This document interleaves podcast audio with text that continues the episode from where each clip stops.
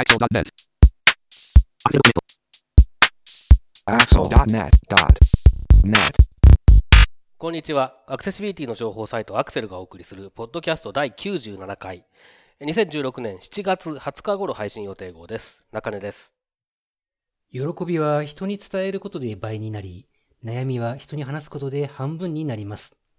悩みをお持ちのあなた、さあ、私と一緒に解決の道を探してみましょう。テレフォン人生相談の時間です。こんにちは、加藤義郎です。人生は、苦難の連続であります。苦難。97度目まして、インフォアクションの植木です。山本泉です。はい、よろしくお願いします。よろしくお願いします。それは連想ゲームですね。加藤義郎さんといえばああ、。そう、あ、そうだね、そうだね。はい。白組のキャプテン。そうです。キャプテンです。おそうだそうだ。っていうか、その連想ゲームって言って分かる世代ってどこまでなんでしょうね。だいぶ上だと思いますね。だいぶ上ですか？はい。しまっマジたか。しまった。そうか。私人生テレフォン人生相談は、の人も加藤義郎さん？加藤泰造さんっていうのはなんとなくよよく覚えてるんですけどね。えっと、いろんな方がパーソナリティをやっていて、はいはい僕があの、えー大学を出て、求人広告の営業マンをやってる時に、はい営業者の中で聞こえ聞いていたのは、加藤義郎さんの人生相談でした。そう、そうなんですね。ウィキペディアによると日本放送で確かにはいはいはいはいされてらっそうですね。僕はそうですね。日本放送の番 SB 組ですね。SBS ラジオで聞いてました。あ、なるほど。はい。はい。ということで、はい。連想ゲームに思い出のある方はお便りお待ちしてます。ます。えー今日はえっと配信日は、まあ、7月20日とらしいので、7月20日といえば、ウィキペディアによりますと、ハンバーガーの日なんだそうです。えおーとですね、ハンバーガー、なぜかというと、1971年の7月20日に、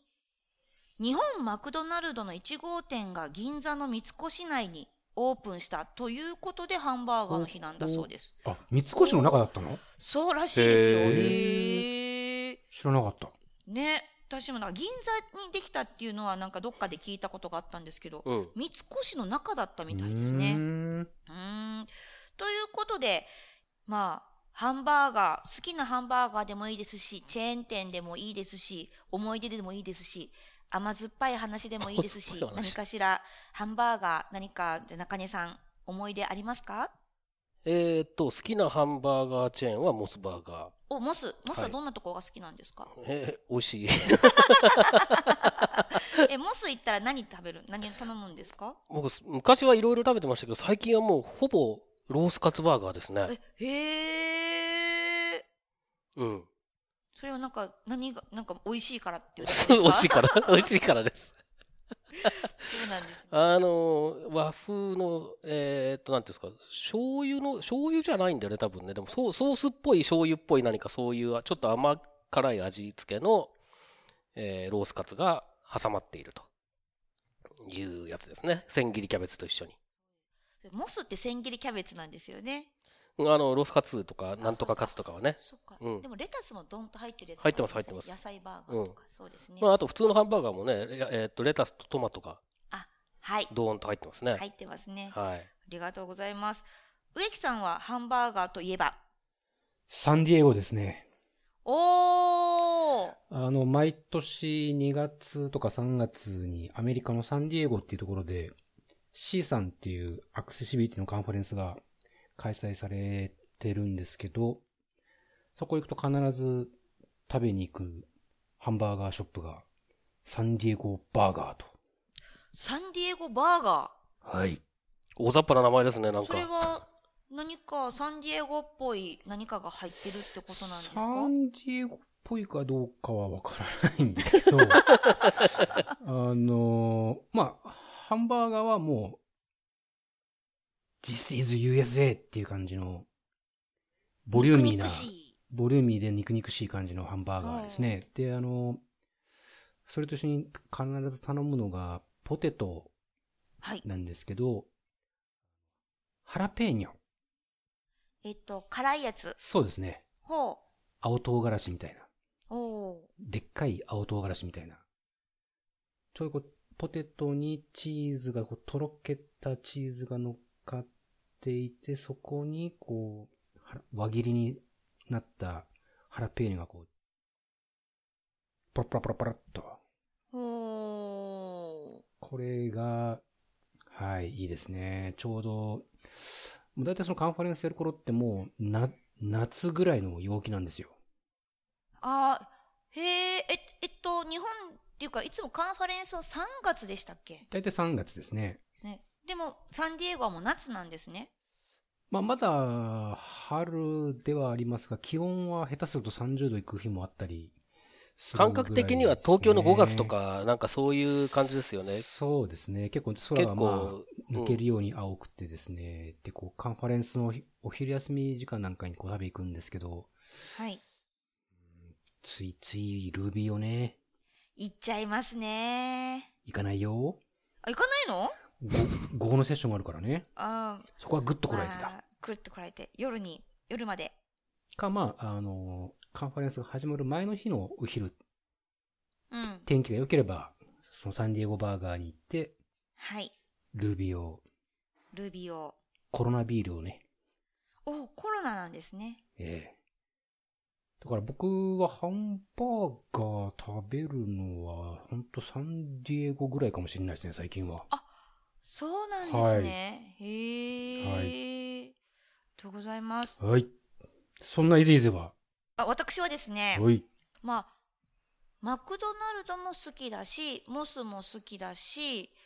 バーガーキングも好きだし、あ、バーガーキングね。バーガーキングも美味しいですね。忘れてた。あせ で、いろいろとチェーン店のハンバーガー、あハンバーガー自体が好きで、あ、っていうかまあハンバーグが好きなので、ハンバーガーも好きなんですけど、で、そういうチェーン店のハンバーガーも食べますし、あと、最近よく東京とか日本でもあるグルメバーガーと言われている、肉肉しい、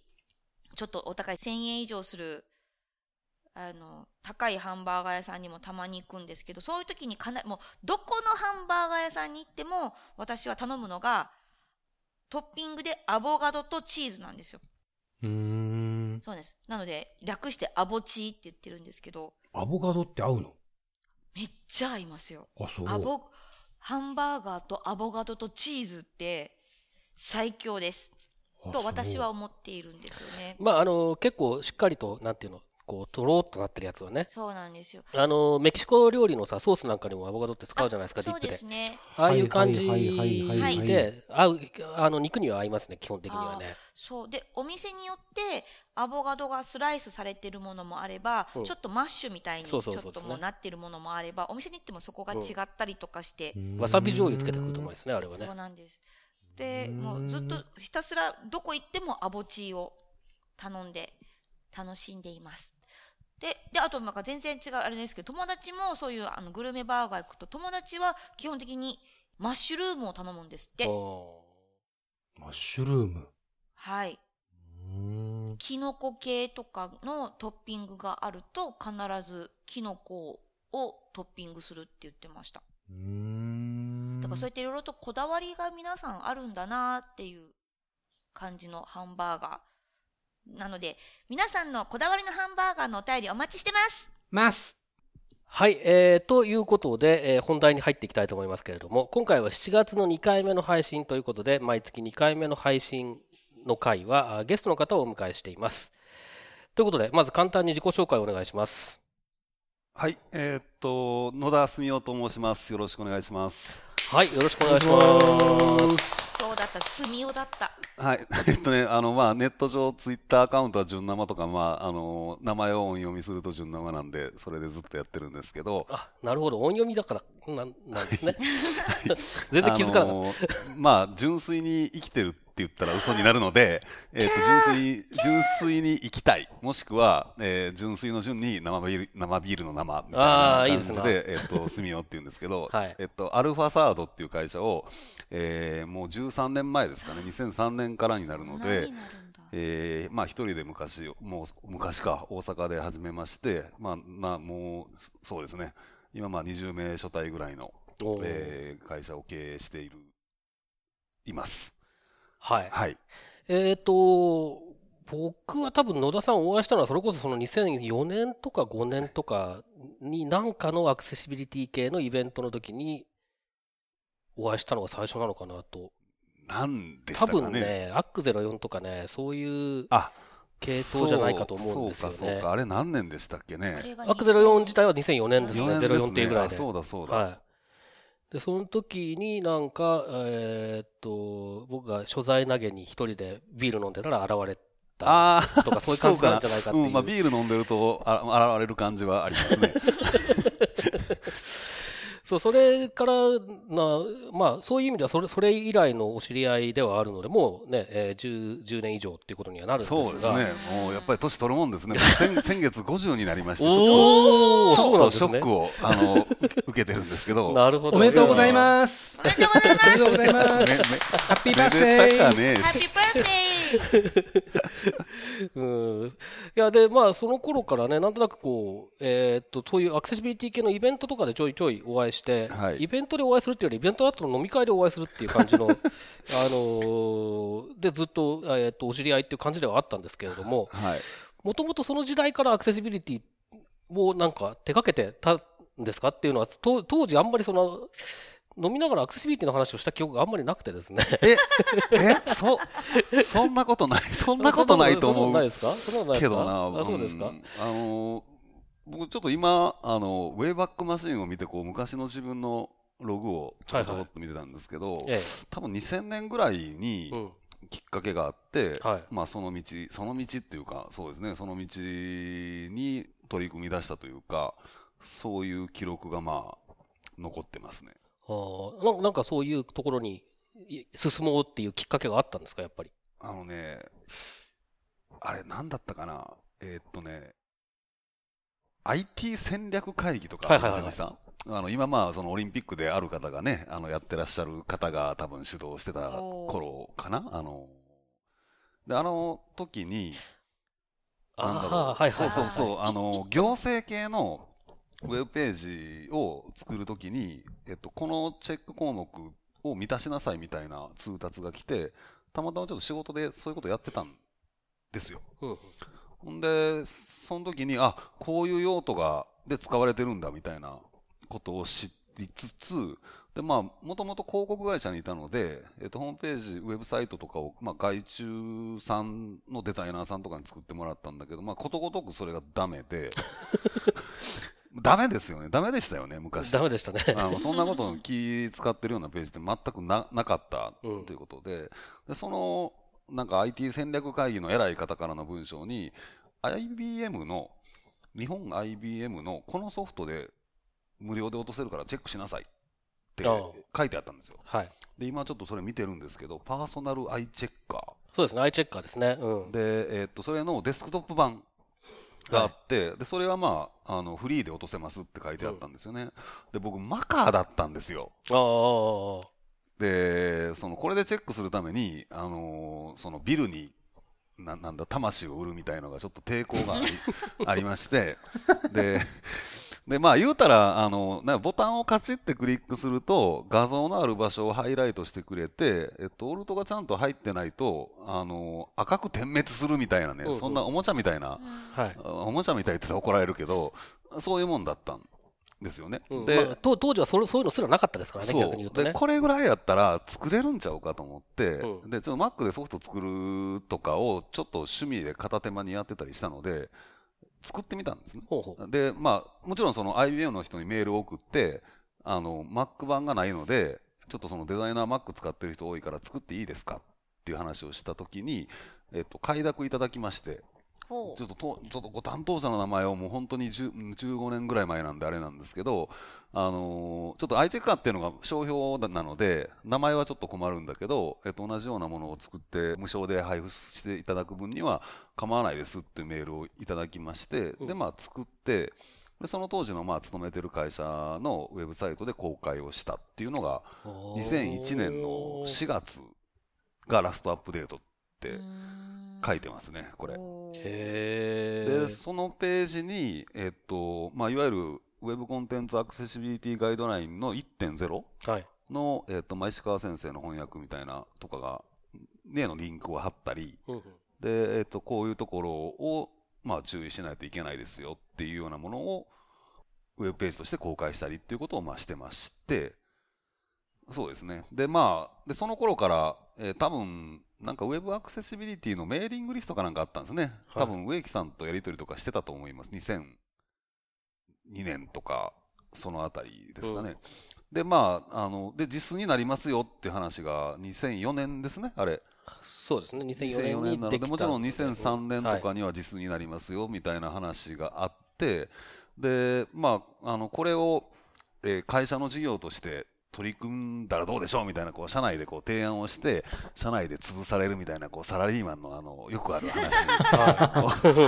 がありまして、ええっと、まあ、これはうちの仕事じゃな、まあ、まあ、当時その、今は、まあ、社長の気持ちよくわかるんですが、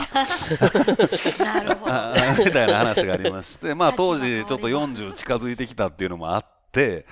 で、まあちょっと47の怖かったんですね。このままこの会社にいたらどうなるんだろう。ちょっとまあ、その話はちょっと後日談がありまして、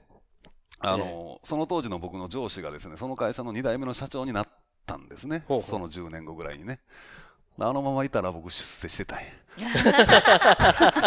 そこは読めなかったんですね、それ。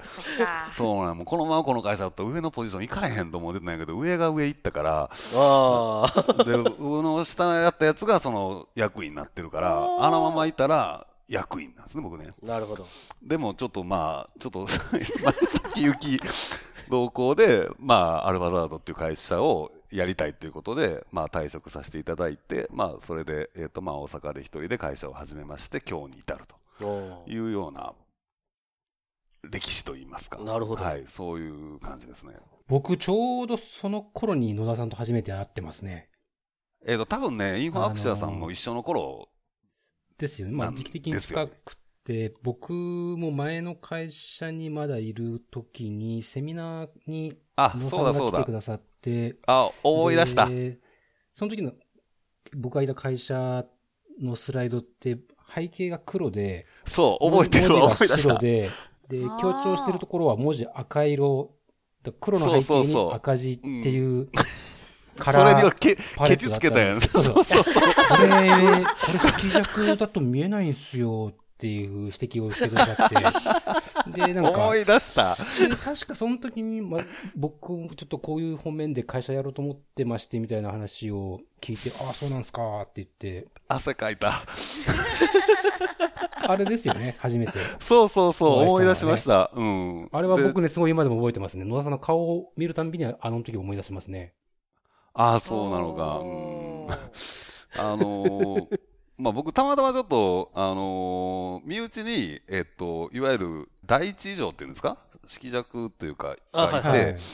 まあ何困んの？って、まあ大して、うん、大して困らんよって言うんだけど、あの、焼肉食いに行くと、焼け頃が分かれへんっていうんですね。重大な問題です。そうそうそうそう。だから、その、焼けてる焼けてるっていう、まあ話になったりするんですけど、あとはなんだ、あの、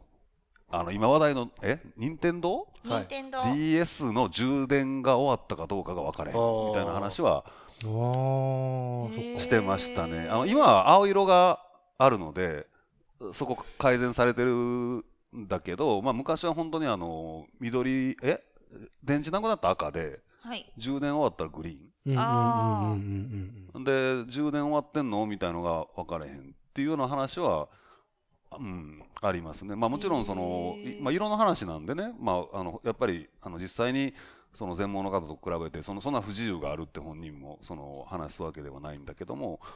まあ、そういうのもあってあで2003年ぐらいあそうです。会社作った頃にカラークエストっていうソフトウェアを作ってこれもねなんかあの Windows 版でディスプレイのマウスをこう動かすと何色って表示するソフトがあってでそれも Windows 版しかなくて同じなんですよ。うんその人にメールを送って、えっと、Mac で作っていいって言って、で、であの時ちょっと面白かったのは、色の名前って著作権があるとかいう話があって、ほへえ。なんか、その、いわゆる、何、何、まあちょっと、ちょっと和名ね、色の名前っていうのはなんかこうあるらしくって、うん。で、ただ、なんかこう、マンセル値から、なんか、黄色い、黄色みの緑とか、う。うん。あのそういう言い方は OK らしいんですよ。あくすんだ赤とか。ででそういうのは計算式で出すようなものアルゴリズムがあってで、えっと、ディスプレイの、まあ、マウスを持っていくとそこの色を何色って教えてくれるようなソフトを作って公開したりとか、うん。えーなのでで、まあ、もともとウェブの制作系の会社を作ったんだけどあのそこで商売はしてなかったんだけどなんかやっぱこうツール作るの好きやったんう。うんん。ですねその頃で HTML エディターとか作ってあのフリーソフトで配ったりしてましたサラリーマン時代へでそれになんかいわゆるオルトのチェック機能を入れたりとか、はい。あのーそういうのを入れてましたね。ただまあそれをしまあそのソフトウェア優勝化したらとかいろいろ言ってもらったりしたんだけど優勝化したら責任持たなあかんやん まあそうですよね。サポートいるやん っ。て言ってて、うんなんかわからんけど一回りしてその責任を負うしかないよねって商売を今してるわけですよね 一周回って元に戻るみたいなところはなんかえだからよく考えたら昔やってたことと同じことやなって時々思うんですね今はまあ CMS はい。を中心に事業をやっていて、うんまあ、パワー CMS っていう名前で、まあ、これももう9年うん。あもう9年になるそうですね。はい僕やっぱりアルファサードっていうと、ファー CMS の印象がすごく強いえっと、ですけどねちなみにパ。ワー CMS っていうのはムーバあのシックスアパートさんのムーバブルタイプという CMS の上に載せる上に載せる、まあ、今はもう一緒に配ってるんですけど、あのまあ一応そうですね、まあ、プラグインとかを最初作っていて、はい、まあ、今はもう本当に、まあ、昔は 4MT とかつけてたんですけど、はい。今はもう PowerCMS っていう商標とブランドを取って、もうそのまま、まあ、サポートの位置づけとかも全部僕らがするっていう形で、えっと、ビジネスをしてます。ですね、はい。あのウェブ制作をやってらっしゃる方であればもうムーバブルタイプという CMS は大変有名なので知ってる方は大変多いと思いますけどそれにに載っているプラグインうん、まあ、プラグインというかね。うん。はい、で一緒に一緒にやってらっしゃるということなんですよね。で、まあ、その、パワー CMS を、えーまあ今始められたのが9年前っておっしゃってましたけど、その後にそのパワー CMS 上に、えー JIS の適合というか、えーのチェックそうですね、の機能とかはい。を追加されたりとかもしてますよね。してますね、はい、それは、それはまあ割と比較的最近なんですけど、うん。あのまあ、やっぱりちょっと増えてきましたね、その WA にしないといけないっていう、ニーズ。そううんはい。ニーズなのか、まあ、相談なのかってまあいうのは、そうなんだやっぱりすごくまあはい。増えてきましたね。えっと、それはそのパワー CMS を使われているユーザーさんからの要望だったり。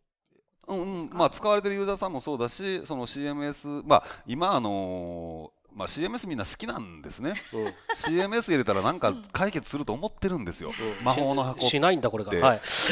思ってんですよね。で、まあ、それは僕がデモンストレーションで魔法の箱に見せてしまうっていうのもあるんですけど、まあそうですよね。売らなきゃいけないですからねまあ、。そこはお仕事なので。はい。で、あの、ただまあ、その CMS 化と一緒に、そこにその、まあ、実に関する、まあ、実 X8341 の3に対する、えっ、と、まあ、テストの機能を含むこととか、あの、まあ、やっぱりなんだかんだ言って自治体さんとか、あの、観光庁とかそういうところうん。から、やっぱりそういうところは、あの、まあ、ひまあ、その辺の事情はもう、散々この辺でも話されてると思うんだけども、そういうとこからオーダーが来る。で、そうなると、じゃあそういうことできる CMS ってあるのっていうとこから問い合わせが来たりっていうのは、すごく、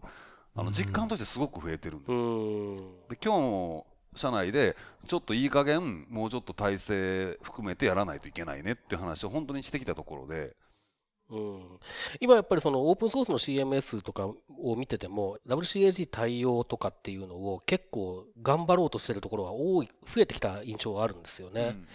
でまああの MT はもともとそんなにひどくないっていう印象はあるんですがまあ多分一番今目オープンソースで目立ってるのはワードプレスと、えー、ドゥルーパルとあたりは結構頑張ってるなっていう印象がありますよね。あのーまあ、その、実、まあ、ひいてはその、えーウェブコンテンツアクセシビリティガイドラインの、はいまあ、2.0に関して、で、まあ、アクセシビリティに関するチェック機能とか、えーいわゆるエラーを拾う機能とか、まあ、そういうものを持ってる CMS は非常にまあ、いくつかあるし、おまあ、多いだろうし、なんだけども、あのそれもちょっと社内のディスカッションでそれを作った時のきっかけとしてあったのは、えっと、そのお客さんの要望は実に適合今準拠っていうのかあのするのが目的なのにその、まあ、いわゆる断片的にアクセシビリティのチェックができてもそこまでフォローできるツールってないよねっていう話になって、でそれで要するに顧客の要望にちゃんと応えられるの？そのツールを作ったところでみたいな話があって。でとはいえまあ僕らもそのマンパワーはそんなにあるわけじゃないし、うん、であのまあ、これはちょっとあれですけどもともと大阪の会社なんでやっぱりその東京からそういう話が来るわけですよ。うん。うん、やっぱりあのあんまりこうコンサルティングみたいな仕事をしようとすると、まあヒュまあ、ヒューマンリソースの問題とかそのそういう面でなかなかまあ難しいという面があって、はい、ででただあの、まあ、僕はやっぱりそのツールにこだわりがあるので、えっと、本当にツールでそこをクリアするとこまでフォローできないかっていう思いがあって、でまあ、そもそもあの、まあ、自治体観光庁の仕事だとまだエビデンスを残す、まあ、いわゆる報告書を作るとかそういうところまでやっぱりこう手間がかかるとかっていう話があって、はい、じゃあそのあたりも含めて、えっと、フォローできるようなソフトウェアを作るって考えるとまだまだやれることあるんじゃないのっていうことででまあ、うん、そうですね、うん、まあ自分が中心になってその機能に関しては作りました。うん。で、パワー CMS は、まあちょっと、あの、ご存知じゃない方もいらっしゃると思うんですけれども、あの、基本的には、じゃあ、えっ、ー、と、コンテンツを作る段階でのアクセシビリティを確保するために必要な、まあ、情報を提供させる、提供するように促すような、まあ、よくあるオーサリングツールなんかがやってるようなことに加えて、えー、実際に作られたコンテンツの、えー、チェックをして、そしてその結果を、まあ、まとめて、えー、あのデータベースにちゃんと保存して記録として残すと。いうところまで,、やるということですね、フォローをしてる。うん。まあ、確かにその特にそのレポートの部分までっていうところになるとあんまり他で例を聞いたことがない気がしますよね、うん、僕もあんまり見たことないんですね、うん、うん、あとそうですね。あともう一つ僕がちょっとその心がけたことというかがあってあの人間って褒められて伸びるタイプじゃないですか。あ。の、なんていうの、怒られると、シュンってなるじゃないですか。はい。はいはい、でね、あの、あの、ソフトウェア開発者で、しかもこう、試験ツールの開発者って、なんかね、エラー拾えたら嬉しくなるんですよ。はいはい、わかります。要するに、問題点をちゃんと見つけれると、すっごく嬉しくなって、とにかくエラーをたくさん出すとかいう発想になるんですけど、あの、エラーがね、1個のページでわって100個出たらもう嫌になるんですよ。もうあのまあ、どっかが配ってるツールとかもあるんですけど あの部長で配ってるツールもあるんだけどどこ直していいかわからないみたいな話があって、でまずあのできるだけ優しく作ろうって思ってであのねやっぱりそういうツールでチェックするとやっぱり人間の目で目でというか人がチェックしないといけない項目絶対残るじゃないですか。はい、でそいつは全部確認せえって出るから、うん、あのー、要するに8割方その確認しなさいかダメですよで生みされてしまうんだけど、うんうん、ででもね例えばそのウェブページにフォームがないとかね、うん、ほんならそのフォームに絡むとこはもうスキップしちゃったらいい,、いいわざわざ出さなくていい。と思うんですよね。でそもそも表組がないとかうん、画像を使ってないとか、うん、でビデオを使ってない、うん、ででそそのぐらいは HTML パースしてどもでぐるぐる回したら分かるわけですよ、はい、ビデオがなかったらビデオに関するチェック項目はもうあのエラー項目とかリストから外してしまって、で本当に見ないといけないところってだいぶ減ってくるっていうのがあるっていうのと、あと CMS なんでページ式チェックしてレポート出されても困るんですよ。なんでかっていうとあの CMS のタイトル入れてテキスト入れて画像貼ってる人はグローバルナビゲーション直せないじゃないですか。はい。あ、はい。なのにページ式のレポート出てきても自分に関係ないとこ出てくるわけですよ。うん。はい。だからこっからここまでだけあなたの範囲でっていうふうにレポート出してあげることででだいぶチェック項目が減らせる。めっちゃ減る。なるほど。でだからまあテンプレートのあのがアクセシブルである保証はまあちゃんとそのデザインプロセスとかテンプレート構築のプロセスで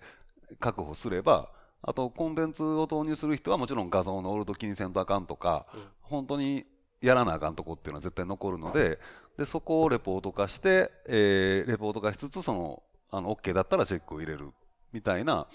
フロはい。ーとか。であとまあ画像をガーって並べて、えっと、オルトが一覧化で見れるとか、えっと、オルトまとめて直せるとか、まあ、そういうなんかあの作業が楽になるようなものをまあ心がけて作ってあのまあ自分で言うのもなんですけど、まあ、ようできてるんちゃうかなって 自分ではまあ思ってるんですよ。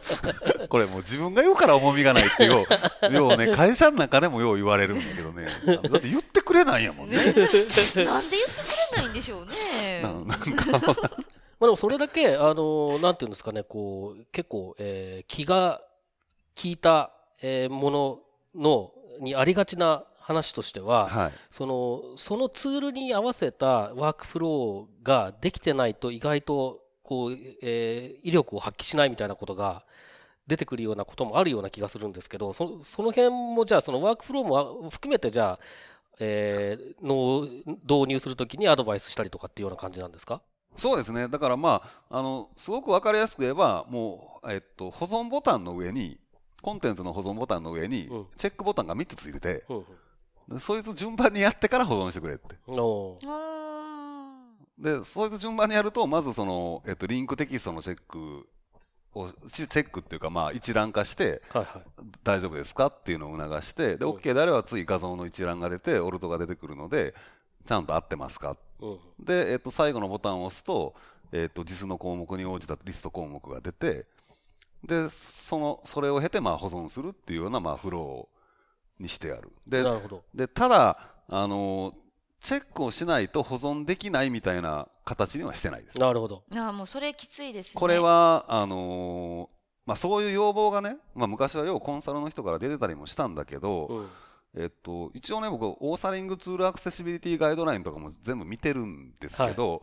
あのその修正のタイミングまで強制するなって書いてあったんですね。正しいですね、それはね。あの2.0になってるから、ちょっとそこまた見ないといけないけど、うんオーサリングツールアクセシビリティガイドライン1.0は、要するに、後で直せるうん。っていうのと、あのまあ、それを強制してどうこうではなくて、どのタイミングで直すっていうのは、そのコンテンツ作成者が選択できるみたいなのがあって、でだったら、まあ、それこそそれをチェックして全部チェックつけないと保存できないっていうのも、ちょっと違うよねっていう気がして。本当にそうだと思います。そうですね。まあ、そのコンセプトもそうだと思うし、あとやっぱり、情報なんて出さないと、存在しないと意味がないので、アクセシブルかどうかに関わらず。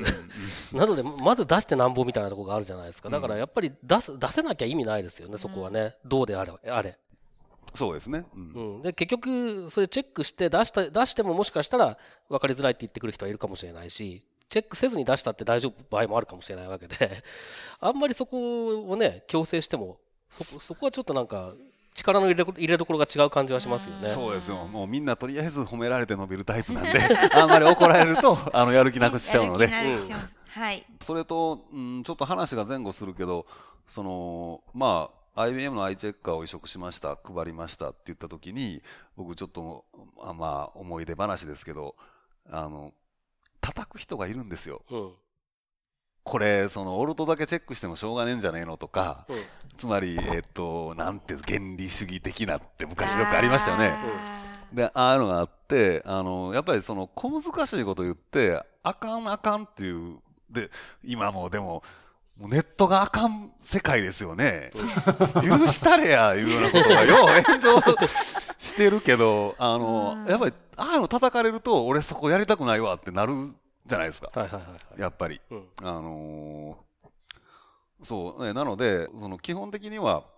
あの、あんまりあかんあかんとか、それからアクセシ、まあ、アクセシビリティって難しくて専門的な知識がないとできないんだよ、みたいな、あの、とこを突き詰めてしまうと、結局誰もやりたがらないとか、うんいうようなことになってしまうので、あの、まあ、そこは、あの、逆に言うと、業界全体のは反省もあるんじゃないかなっていう気そうですねはする。うん。多分僕は、アイチェッカーに関してはそのようなことを多分どっかで言ってるでしょうね、きっとね。ね IBM が作るものでこのレベルだ、もっと頑張れよっていう気持ちが多分すごく強かったんだと思いますけれども、うんまあ、そういうことは言ってそうな気がしますね。今だとちょっとあんまり言わないですけど、そういうことは。そうそう、うんうんまあ、まあでもあれはまああれで、その、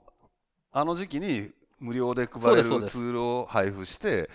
あのそういう通達が回ってきたっていうのは、まあ、だって実際それでその気づきを得た人間がここにいるわけですから、うん。あのまあ、一定それは意味のあることであったとは思うので、うん。そうやね。そうですね。野田さん、海外進出しないんですか？あのすごくしたいと思ってはいるんですけど、うん。おあの僕ちょっと英語がダメなんですよ。で、あの去年、えっと、W3C の、あのメンバーにはい。なりまして、で、パリ、パリで、えっと、AC ミーティングっていうのがあったので、初めて参加をしましたと。で、でまあ、パリですけど、あの、あそこはまあ公用語が英語ですから、あの、ティム・バーナーズ・リーにもご挨拶させていただきまして、おティム・バーナーズ・リー。で、まあ、その時に WAI ですね、あの、うん。植木さんよくご存知の、えっと、ジュディさんとか、はい。シャディさんとか、はご紹介いただいたりして、で、まあ、その時に少し、あの、拙い英語でお話をしたりして、いろいろこう、叱咤激励を受けてたんですけど、はい。で、帰ってきてちょっと、駅前留学すっかなとか、まあ、いろいろ考えつつ、もう1年経ってしまったんですけど、あの、まあ、ただ、もう、まあ、私ももう経営者の立場なんで、別に自分が全部喋らなあかんっていうわけじゃないので、これを、あ、その、この場でちょっと、あの、ね、えっと、英語できて、アクセシビリティに興味もあって、あ、俺俺、俺だけど。あ、いた。で、後で、え、面接の日程調整をしたらいいのか。あのまあ、ムーバブルタイプももともと英語で作られてて、まあ、あの手のソフトは全部一応、だから英語で作ってローカライズするっていう作りにはまあなってるんで、うんで、一応、かなり怪しい英語で作られてはいるんで、英語でも動くっちゃまあ動くんだけど、あの、まあまあ、それより日本語なんとかせなあかんって話もありますよね。あの、うん特にあの、えっ、と、実のドキュメントとか。実のドキュメント、そうですね。まあ、実本体はね、あの、去年1年間だいぶ頑張りまして、えーまあ、わかりづらいとは言いつつ、えーある程度なんとかなったかとは思うんですが、関連文書がまだね、いろいろありますからね。そうですね。まあ、あの、海外もだから、あのもちろんそうですし、ただまあ、あの、日本においてもまだまだやらなきゃいけないことはあるなっていうところは、あの、すごく感じてて、で、で、まあ、今日も本当にまさに社内でディスカッションしてたのは、やっぱりあの、その、まあ、CMS のチェックツールで7.1.1.1の横には、ははてなマークがついてて、クリックすると、はウェイクのドキュメントを飛ぶわけですけど、その、もまあ、あのいわゆるチェックツールから参照ができるわけですよね。うん。ででもここがやっぱり制作者の人にやっぱり分かりやすいもんでないとう、うんやっぱり実際には修正できないとか理解できないってところになってしまうってところがあってで、まあ、もちろんそのあの翻訳とか、まあ、されててあの皆さんこういろいろやられてるのすごく頭の下がる話なんですけどもやっぱりそういうところもまだやっていかないといけないなっていうところはすごく感じてます。あの、今年のその C さんっていうカンファレンスに出てきて、あの、一つのキーワードはオートメイトテスティングだったんですよ。はいあの、まあ、自動的にいかにチェックしていくかっていう話で、やっぱりその海外諸国ってもう今法律で義務化されて、そこそこ時間が経ってきているので、サイト全体でとか、組織全体でいかにその効率よく回していくかみたいなところに結構関心が移っているみたいで、うん。うん。で、イギリスの人とかフランスの人とか、まあアメリカの人はもちろんですけど、結構いろんな国の人がそのオートメイトテスティングっていううん。フレーズを図らずもあちこちのセッションで使っていて、で、確かにあの日本でもなんとなく少しずつそういう一歩進んだというか組織的な対応というかマネジメントにこう一歩踏み入れつつあるかなっていうのは僕も日々感じているので、うんなんか、ね、せっかくいいものを作り込んできてらっしゃるんで、日本にとどまらず、うんまず海外にも打って出て、何年かしたら海外から逆輸入なんていうね。かっこいい。そんなストーリーもああるんじゃないのかなって思うん海ですよ、外ね。な行きたいな本当でもそれはうんそうですね自分が英語を覚えるのもそうだしねあの会社まあそういう人と一緒にとかまああるいは海外のパートナーさんとかそういうのもうん、そうですね。あのあ。るかなとは思ってますね、うん。うん。ただ僕ちょっとムーバブルタイプのニューヨークであったカンファレンスで英語で30分プレゼンした後にえ現地にいた日本人の記者の人から関西人ですか？って言われ。たぐらいなんですよね。野田さんはでもじゃあ例えば海外の場合って場所はどこら辺とかっていうのはいや、あのーまあ、その、まあ私の場合は、その、まあもちろんその、あのーアクセシブルにウェブをしていくとか、まあその、なんだ、なんか去年なんかミッション、会社の経営理念かなんかのページ作って、その世界のウェブの5%を良くするとかなんかぶち上げてたわけですよね。ほおんで、なパリ行った時に、その村井先生にね、あの、WS、その、君5%っていうのはどうやって測るのかねとか言われて、測れるわけ、測れるわけないわとか思いながら、まあまあ、その概念的な話でって、まあ話をしてきたんだけど、あの、まあ、その、なんだろう、えっと、アクセシビリターである前に僕、経営者でもあるんで、まあ、やっぱりそのビジネスにその乗っけていかないといけないっていうところもあって、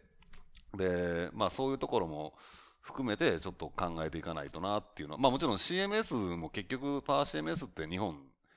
だけでほとんどやってるっていうのもあるし、で、まあ、ムーバブルタイプ自体がやっぱりその日本で、あの流行ってっていう形になってきてるけど、で、また、まあ、あの、あれはあれで海外っていうのも視野に入れてる、まあパートナーですけど、っていうのもあるので、わかんないな、アジアに行くのか、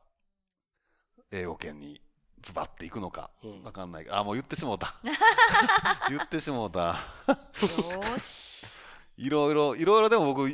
ねその、まあ、もうさっき言っちゃいますけど、次ちょっと、えっ、と、スマホのアプリをやりたいっていう話もこの間、中根さんにはいはい。話をして、うん。で、じゃあ、あのー iOS のアプリとか Android のアプリのアクセシビリティの API みたいなものもこれから勉強しようみたいに、こう、思っていて、結構、結構なんか言っちゃってやってないことあるな。もう今日はなんかそれを思い知らされる場みたいな。まあ必要があれば後でピーって全部かぶしておきますからね。大丈夫ですよ。あの、頑張ります。やったー頑張ります。50からの挑戦で頑張らせていただきます。ゆふーまあ、時々こうやって自分に喝入れないとダメっすよね。時々？え時々、うんパリ行った時もね、やっぱり相当刺激になって、うん頑張ろうって言って、一応だからあの、あの、なんだ、あの、WCG のあの、全体の場でね、あの、えっと、ジュディが挨拶しろって言うから。僕挨拶したんですよ、あの前で。ももうそ、それこそ、その、に日本で、日本で言ったら悪いけど、日本語でああやって、MT のね、カンファレンスで喋ってるのと比べても150倍ぐらい緊張しました。もう本当に。で、英語でね、挨拶したりして、あれはすごくやっぱり刺激になったけど、その後ちょっとね、あの、サボってるから、まあ今日、カツ入れ、カツ入れてください、植木さん。あ、そうそう、そういう意味ではその W3C で今ちょうど、やっぱりそのオートメイトテスティングに関係した、ワーキンググループにはまだなってないけども、ほぼそんな感じのグループが立ち上がっていて、うん。で、僕、ジュディとかシャディに誘われて、何回か電話会議出たんですけど、これ、僕が出るより野田さんが出た方がいいんじゃないかなって思っておいて、あのー、植木さんに聞きたかったんですけど、電話会議ってええ、眠くないですか？あのね、まあ、じゃあ、じゃあ、じゃあ、じゃあ時間帯です、時間帯。ワーキンググループによるんですけど、そのオートメイトテスティングのやつは、えっ、とね、木曜日の夜11時です。夜11時ね。から1時間。日本時間で1時間夜。10あーあ、まあ11時ぐらいだったら大丈夫です全ね。然ね、それは全然許容範囲な時間だと思います。でも、でもね、あの、全然これも話違いますけど、50になったら、眠なんの早なりました。それは、あそれはわかるかもしれない、僕も。最近ね、飲むとね、すぐ眠くなっちゃうんだよな。あ 頑張ります。だもう11時、12時ぐらいだね。まあ大丈夫。まあ、まあ、まずちょっと英語、はい英語やな。ーうんじゃあちょっと野田さんの名前出して、またそれ。つなげまたーすごいまたそれここでいろんなことが進んでいきます。決まっていきますね。やっぱそこはやっぱり野田さんが日本代表で、オートメイトといえいばや、もう、ガツンともう、お見舞いしてもらわないと。10。年もそれ10年も、はい。まあ、やっぱりその翻訳技術のねあの進歩もやっぱりね。そうですよね。自動翻訳。うん。やってくれないとね。ね。だって英語もだってそのず翻訳が自動翻訳になるなるって10年ぐらい前から言われていてそうなんや。じゃあ英語そんなに 必死にならんでもええんかなと思ってたけど10年経ってしまってまだやなと思ってしまったって思っている私がここにいます。うん。まあでもやっぱりその、えっ、と、多分そのテストツールは、まあ、いくつかありますけど、やっぱりそあの規模が大きいものっていうのは全体的に見てもそんなに多くないから、やっぱりそれを実際に作って、ユーザーからのフィードバックもちゃんと取り入れて、改善を続けてる人たちっていうのがそういうところに出てって声を、えー出していっていただくっていうのがね、いいなと思いますけどね。ということで期待してます。頑張りますお、頑張るって？お野田さん頑張るってよ。あのまあでも最近はそのそれこその画像のオルトじゃないけど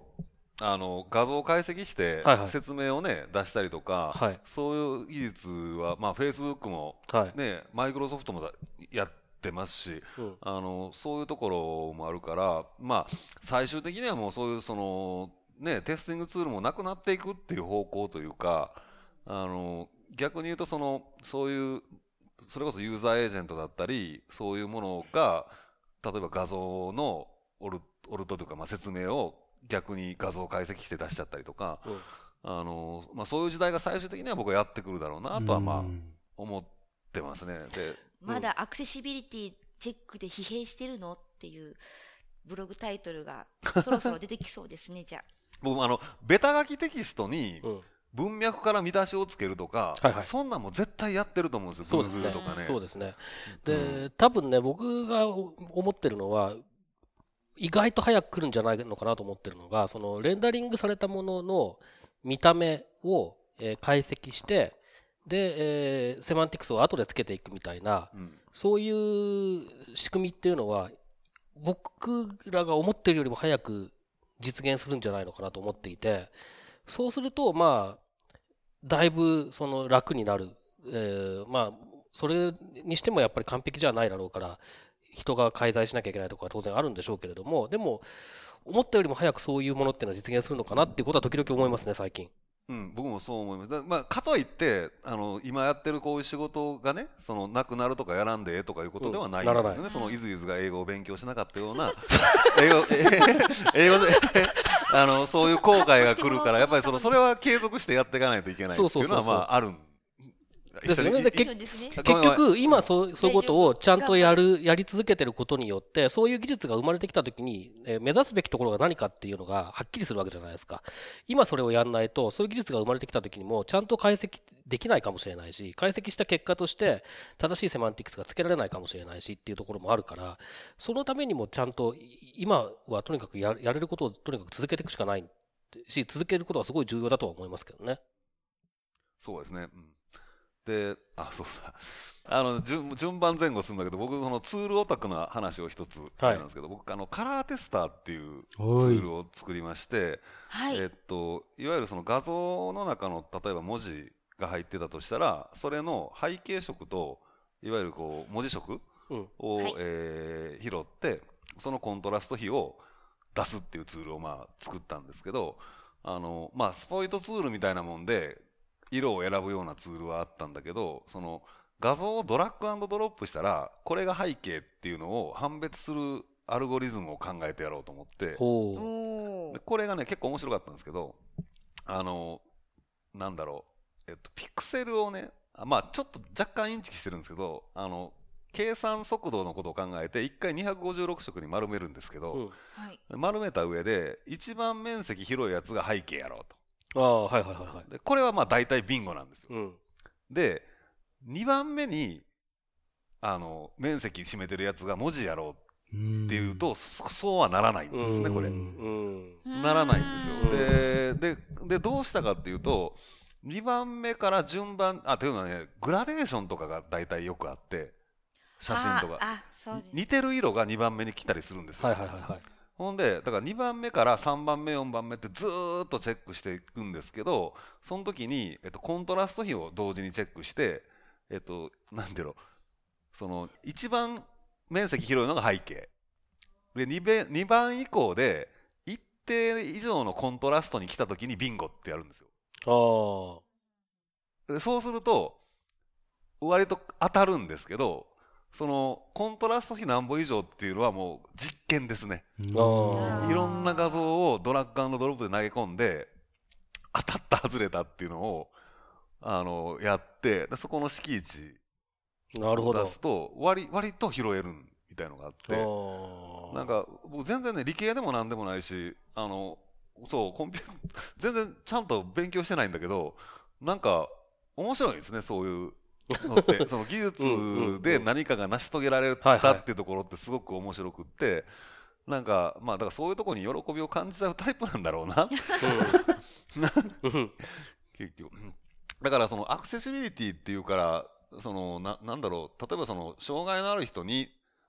あどうまあ、別にその、なんていうの、別にそういうことに取り組むのに綺麗な気持ちも汚い気持ちも何もないんだけど、うん。あの僕自身はその、しまあその、ボランタリーな気持ちというよりも、商売というよりも、なんとなくこう技術的好奇心がうん。あって、うんで、その、まあ、うん、画像に何書いてあるかって、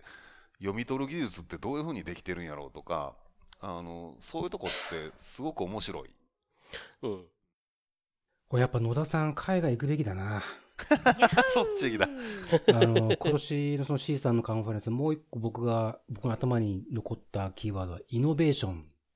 だったんですけど、その法律で義務化することによって、まあやらなければいけなくなる。やらなければいけ、やらなければいけなくなると、そこに人が当然集まってくる。で、人が集まってくると、いろんなことをこうトライしようとする。そうすると、そこには技術者とかエンジニアとかもこう集まってくるので、そこでこう、今までそこにそういう人たちが来なかっただけかもしれないけど、なんかすごい、大げさに言うと技術革新みたいなのがなんか起き始まってるっていうのをすごく感じたので、やっぱ野田さん行くべきだな。あの、